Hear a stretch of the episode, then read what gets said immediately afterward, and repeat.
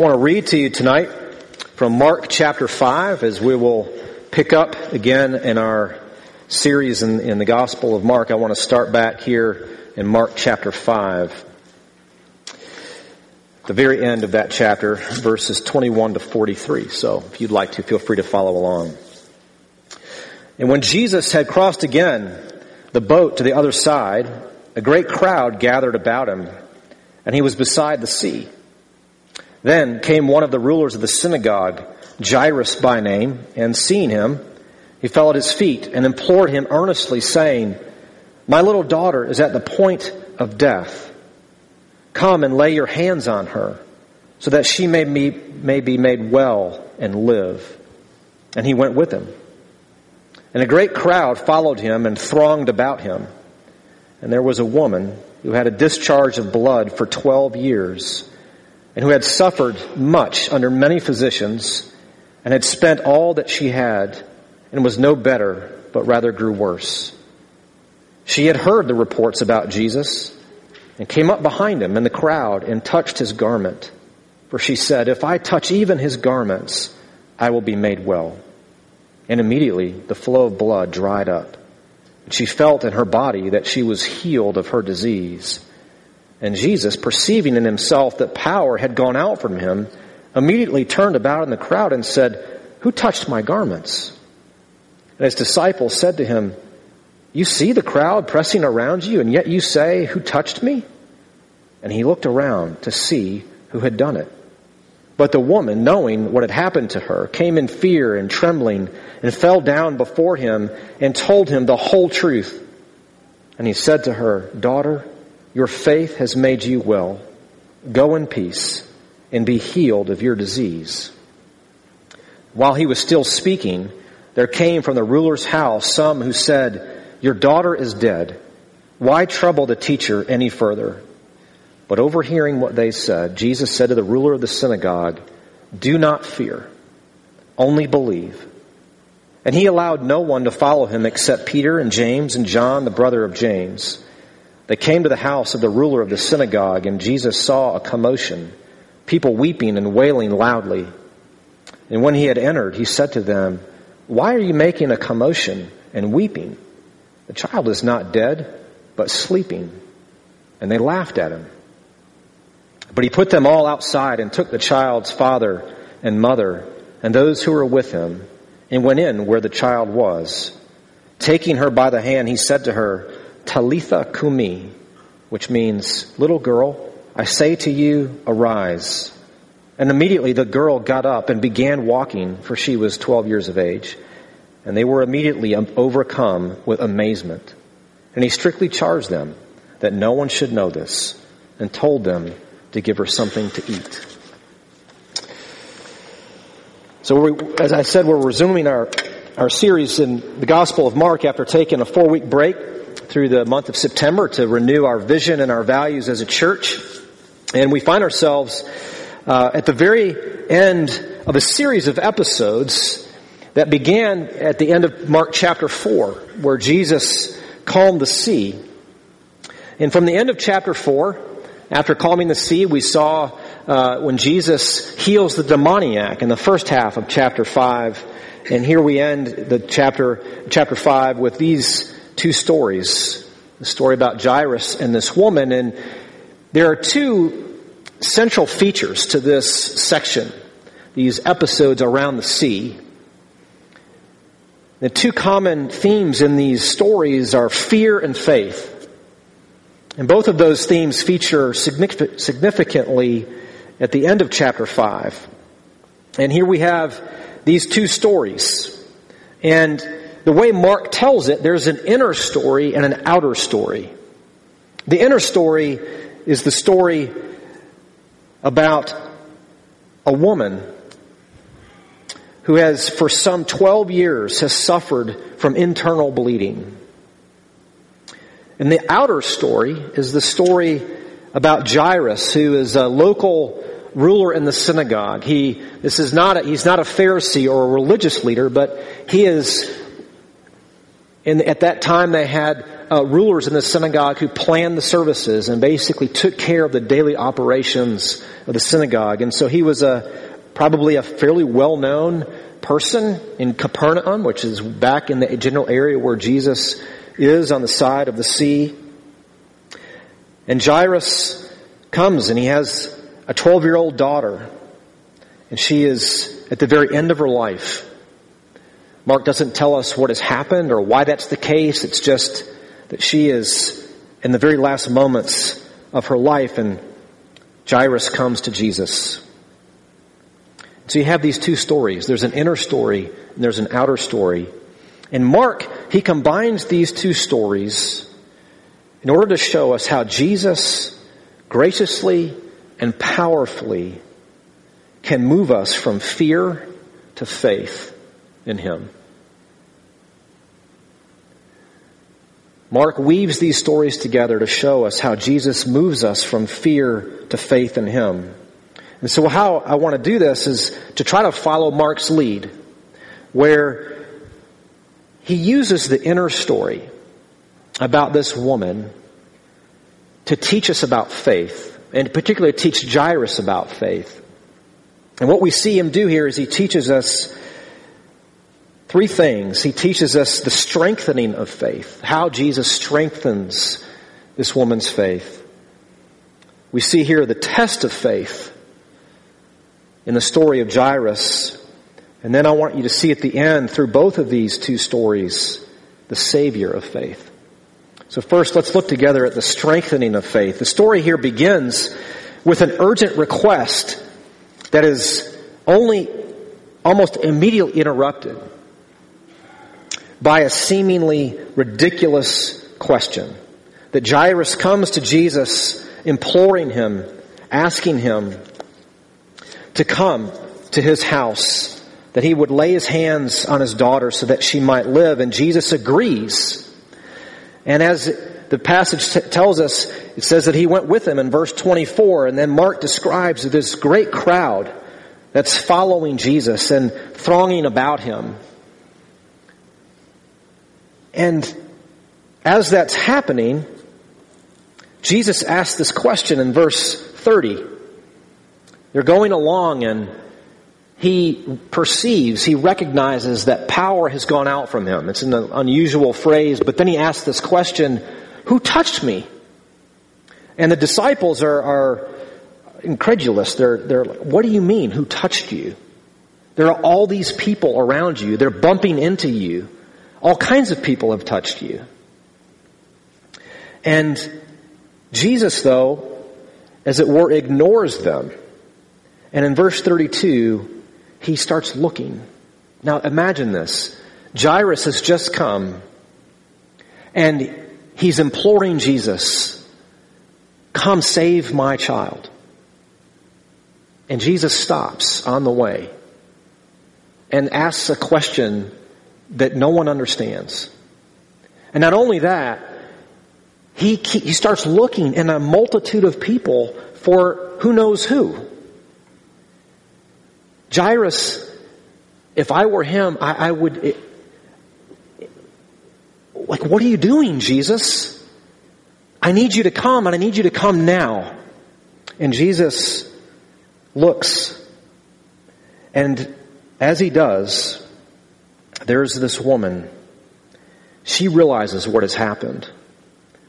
And Mark tells us that she comes in fear and trembling and she tells Jesus the whole truth. And again, you have to wonder, what's what Jairus thinking? Well, this woman, she's been sick for 12 years. Could it not wait just 30 minutes after Jesus comes and takes care of my daughter? He can come back and take care of her. But this woman tells Jesus the whole truth, and Jesus listens. She tells him that for 12 years she has had this problem. That she has spent everything that she has. She has been to every physician she knows. She's tried every cure. And it is not only has it not gotten better, it has only gotten worse. And in fact, Any first century Jew, Jew reading this story would see in this woman not just a woman who has a physical ailment that no one can stop, but that she is also ritually unclean. You can look in Leviticus chapter 15, where has all these rules about what is needed in order to enter into God's presence. And one of them talks about bleeding bodily discharges. It's very sort of earthy and kind of squeamish. But this woman essentially not almost identical to the leper we saw in chapter chapter 1.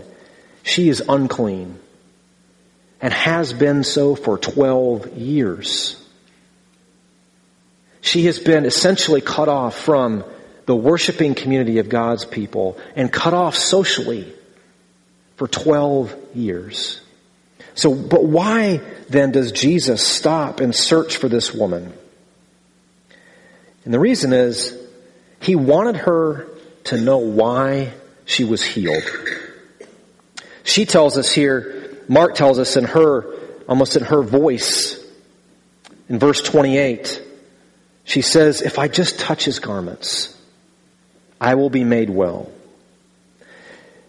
Jesus wants this woman to know it's not his garments. It's not a superstitious miracle that saves her. But notice what Jesus says in verse 30. He corrects her almost and says, daughter, your faith has made you well.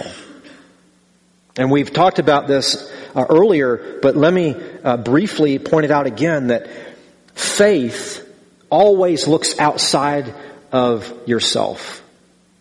Biblical faith never looks inside to find strength and power. It always looks outside of yourself. Faith biblically is transferring all hope, confidence, and trust in your ability or anyone else's except for Jesus. And transferring all of that and placing it wholly on Him. That's what He wanted her to see. So that when he says to her, your faith has made you well, what he's saying is, because you have, you are utterly hopeless and helpless. Your faith is located, it's lodged in me, and that's the kind of faith that saves, that makes whole. But not only did he want her to know why she was healed, he also wanted to have a relationship with her. It's not enough for Jesus to come and do amazing things, perform miracles, things that draw an enormous crowd. That is not why he came. He came and did all of those things in order to win us to himself. One writer puts it like this, the persistence of Jesus in discovering who touched him rivals the woman's persistence in reaching Jesus. She wants a cure. She wants a something. Whereas Jesus desires a personal encounter with someone. He is not content to dispatch a miracle. He wants to encounter a person. In the kingdom of God, miracles leads to meeting. You see, discipleship is not simply getting our needs met. It's being in the presence of Jesus being known by Him and following Him. You see, Jesus wanted a relationship this, with this woman. She hadn't had one for 12 years. And he, she needed to hear him say to her words of affection. She is the only person in the Gospels who is called daughter. It's a familial term of intimacy and love. He needed, she needed to hear him say a word of blessing on her. Jesus says in verse 34, go in peace. Literally it means go into peace. Your life has been ravaged. There's been disintegration and breakdown. You have come to me. You have found me. You are now whole. Go in peace. Now, ironically about this whole story, Mark, again, this is the inner story, this encounter with this woman. And it's intended to teach Jairus and us a lesson about faith.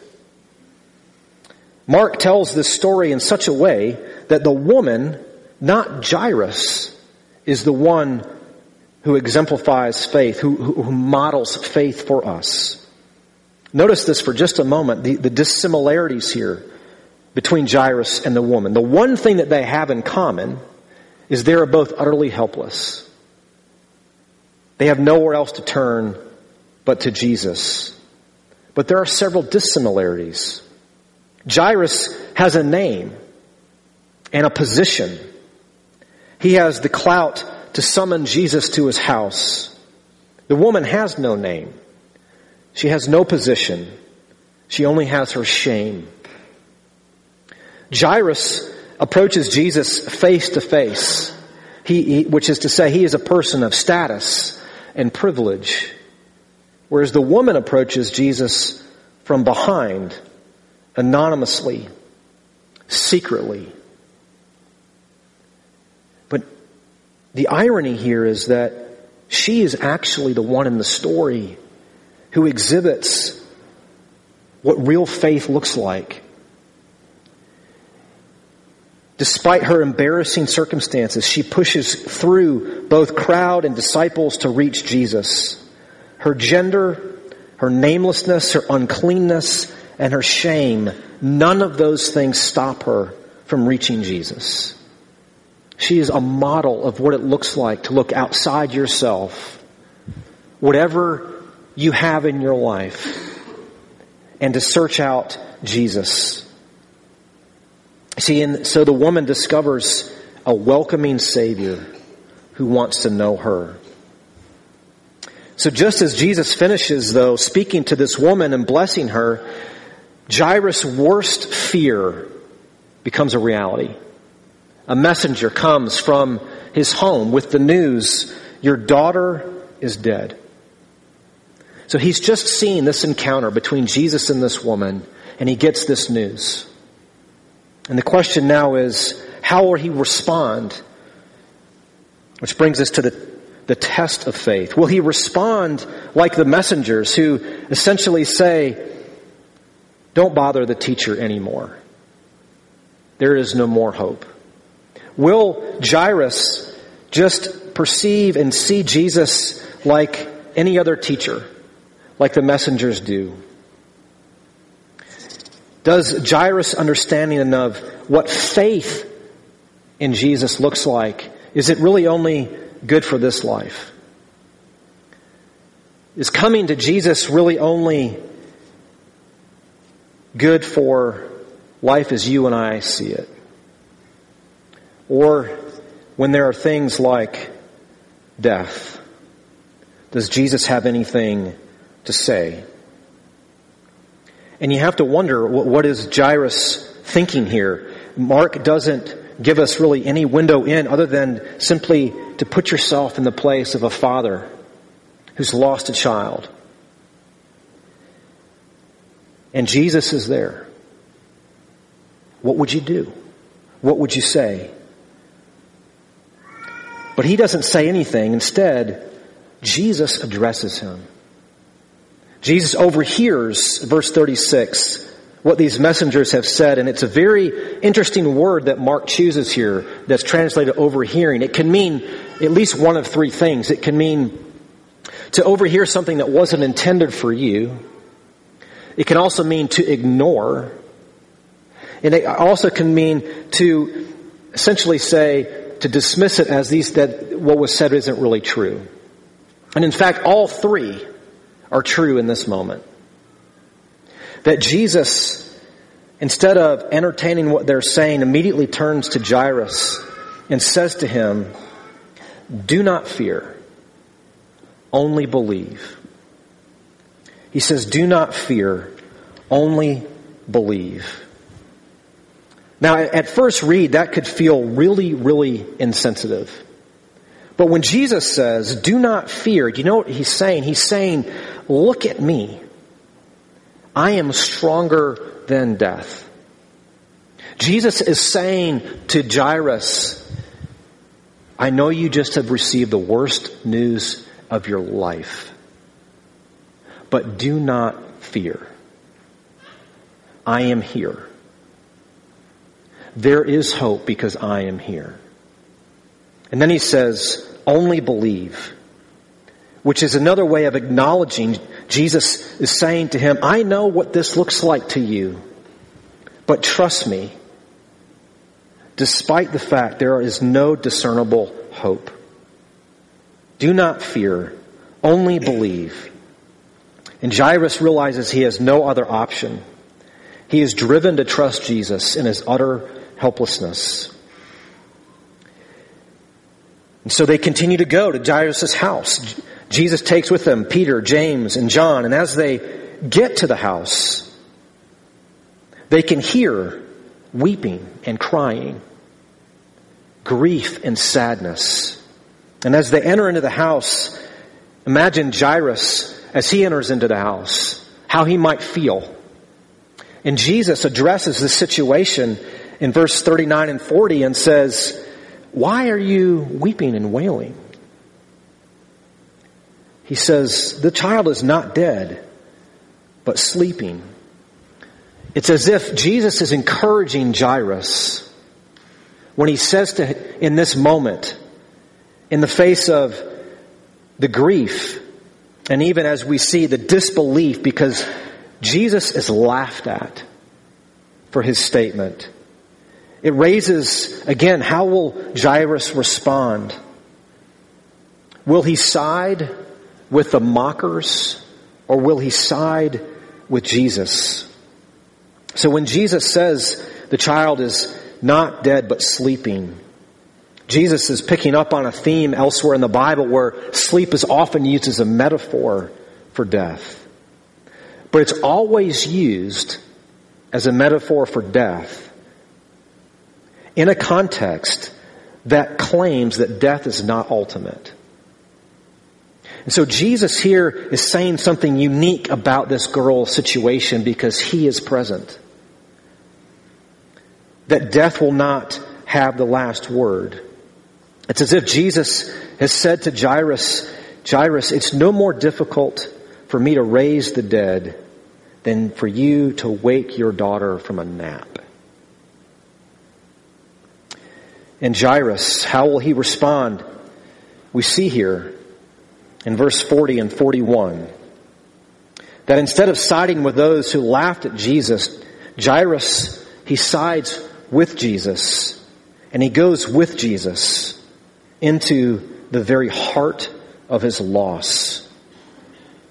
Verse 40, Jesus puts all of those outside who laugh at what he has said.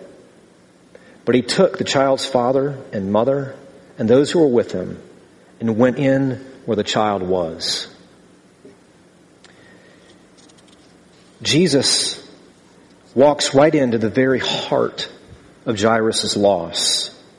Jairus discovered that Jesus to be far more than a great teacher.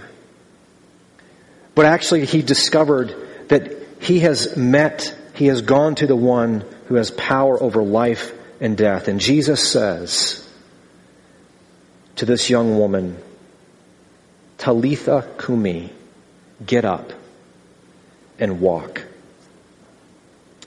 You see, this statement, do not fear, only believe.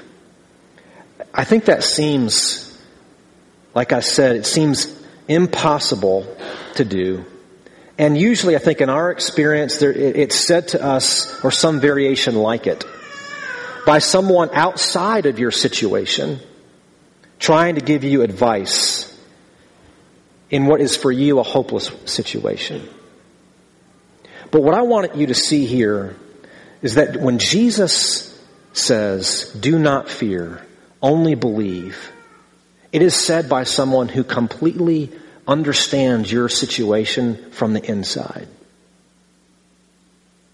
He's really the only person who has the right to say that to you and for you to take it seriously. Which brings us to the Savior of faith. So we've looked at the, the strengthening of the woman's faith, the testing of Jairus' faith, and now I want you to see the Savior of faith that stands behind this great word, do not fear, only believe. Notice that first, this word that Jesus gives, it comes after watching someone else in utter fear and hopelessness come to Jesus and receive healing and grace. Jesus doesn't say that to Jairus until after he has stood right next to Jesus as he encounters this woman and sees in this woman a model of faith and the way in which Jesus seeks her out and desires a relationship with her at her most utter hopelessness. In other words, what we see here, Jesus says, do not fear, only believe. And he says that to you as one who knows just how to strengthen your faith and exactly how to test your faith in order that you might find him to be your one true hope and confidence. But notice, secondly, that this word, do not fear, only believe, comes in between two touches that render Jesus ritually unclean. As I mentioned, this woman who's had this bleeding for a dozen years is unclean. And she touches Jesus. And then Jesus calls her out in this crowd. And it's obvious that he's been touched by her. But he does not become unclean. He actually cleanses her. And in the same way, Jesus touches this young woman. And according to the Old Testament, and the ways in which ritual purity worked, if you touched a dead person or a dead corpse, you became unclean. And again, the opposite happens. Instead of Jesus becoming unclean, taking on death on him, he actually gives life to this young woman. But what I want you to see here is that by touching the girl and publicly identifying with this woman, Jesus actually shares in their uncleanness and their death. Jesus has come to enter into the very saddest and the most broken parts of their lives. And he gives them their lives back. See, Jesus is not outside our situation, speaking an impersonal word to us. This story shows us that Jesus actually shares in what is most fundamentally broken, what's most fundamentally not right with us. And therefore, this word, do not fear, only believe, comes as Jesus is on his way to the cross. These stories give us a vivid preview of what Jesus would do for us on the cross. That on the cross, Jesus would become unclean for us.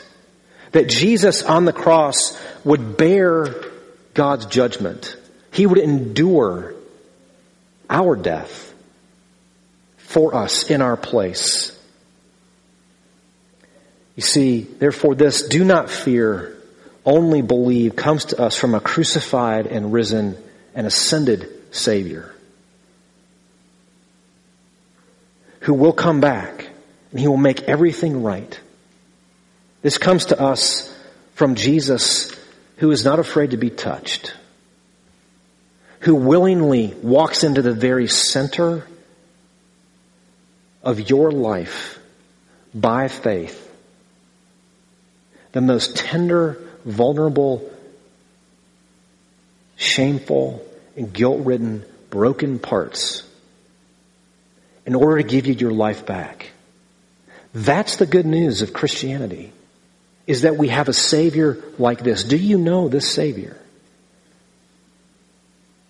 Have you experienced by His grace what it is to be touched by Him?